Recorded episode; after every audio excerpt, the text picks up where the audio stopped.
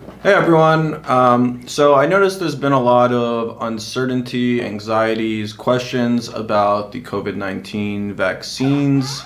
Um, and I just wanted to share my experience uh, to help all of you make your decision when time comes for you to decide if you want to take the vaccine or not.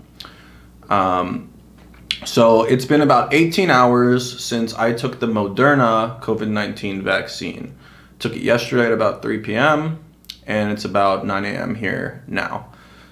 Um, and before I continue, just want to let everyone know this video is not intended to be medical advice in any way.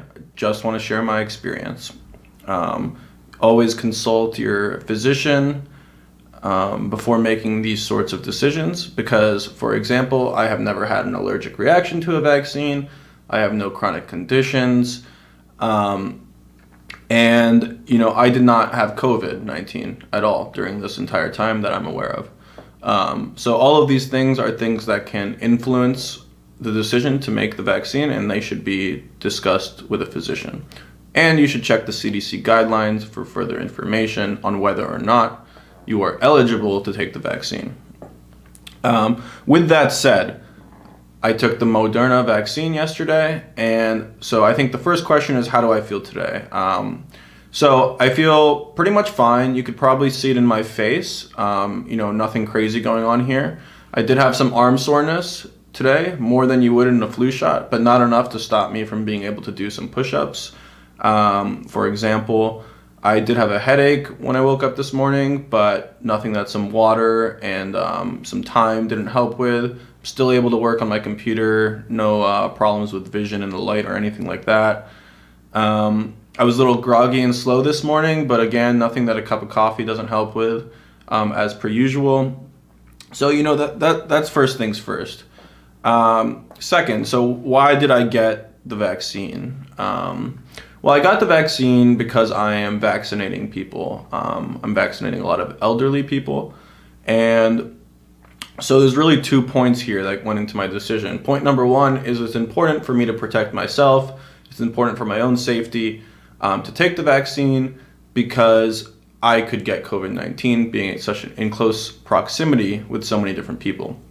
Um, second, we do not know how well this vaccine works in terms of stopping transmission. So, me getting the vaccine, we do not know yet, the jury is still out, if that will stop me from spreading the disease to other people.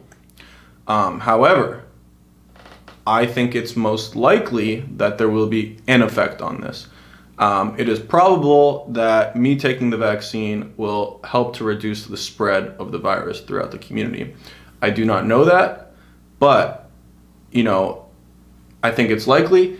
And I also kind of, you know, we have to get used to making decisions under conditions of uncertainty. So the way I thought about it was, well, what if it helps to prevent transmission, which again, I think is likely. Well, if it does, now these hundreds of people that I'll be vaccinating over the next several months will be protected from me giving them the vaccine. And that's a good thing. And if it doesn't, well, there's still no downside in that sense because I'm still protected and there's still a benefit for me. Um, so that was sort of my decision making in terms of why did I get the vaccine. So I think the big question that we've all probably heard and talked about is what about the long term side effects? Um, a lot of people are having trouble um, making the decision to take the vaccine because they are worried that we don't have any data on the long term side effects of the vaccine. And that is true. We do not have the data um, for you know many years, and that won't come for many years because it simply hasn't been that much time. So, given that we don't have the data, how do I think about the risk and reward to taking this vaccine? Well, I kind of go down to the biology of the virus versus the biology of the vaccine.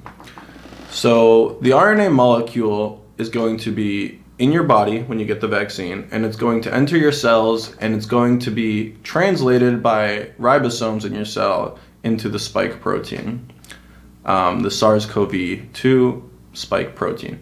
Now, your body is going to gain immunity against that spike protein so that if it encounters the virus in the future, it'll be able to neutralize it. Okay.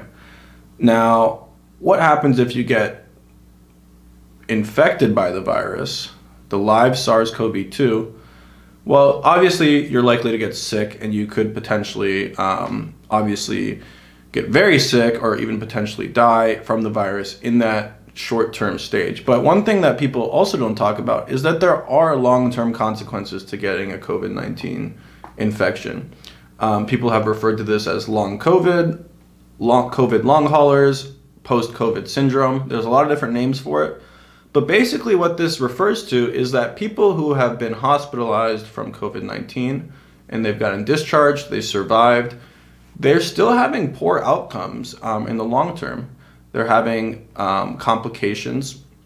They're, you know, in some cases, things like, you know, more mild things like losing your smell for, for many months. But in other cases, things like multi-organ dysfunction um, and, and really creating a lot of complications that you just don't want to deal with.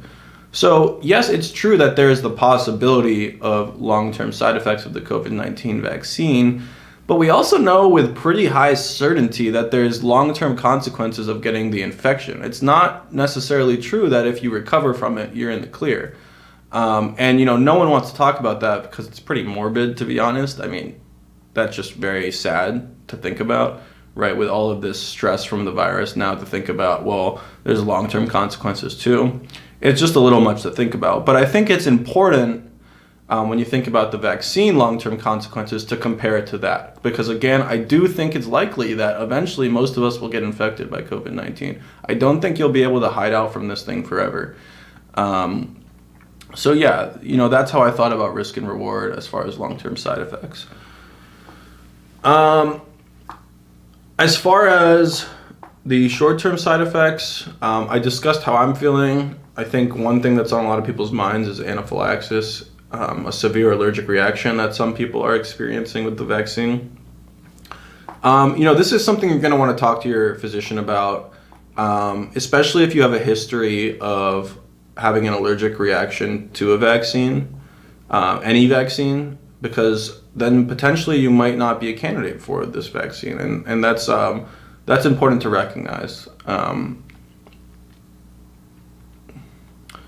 yeah, so I think that's all my thoughts as far as how I went about thinking about this vaccine. Um, I hope that's helpful. Please reach out if you have any questions. Um, I'll keep you updated as I approach my second dose um, in about four weeks. So, yeah, I'll keep you updated and let you know how everything goes. I hope this helps you think about whether or not you should take the vaccine. Um, again, I'm not going to tell you whether or not to take it, just want to share my experience. This is not medical advice. Uh, thanks. Take care.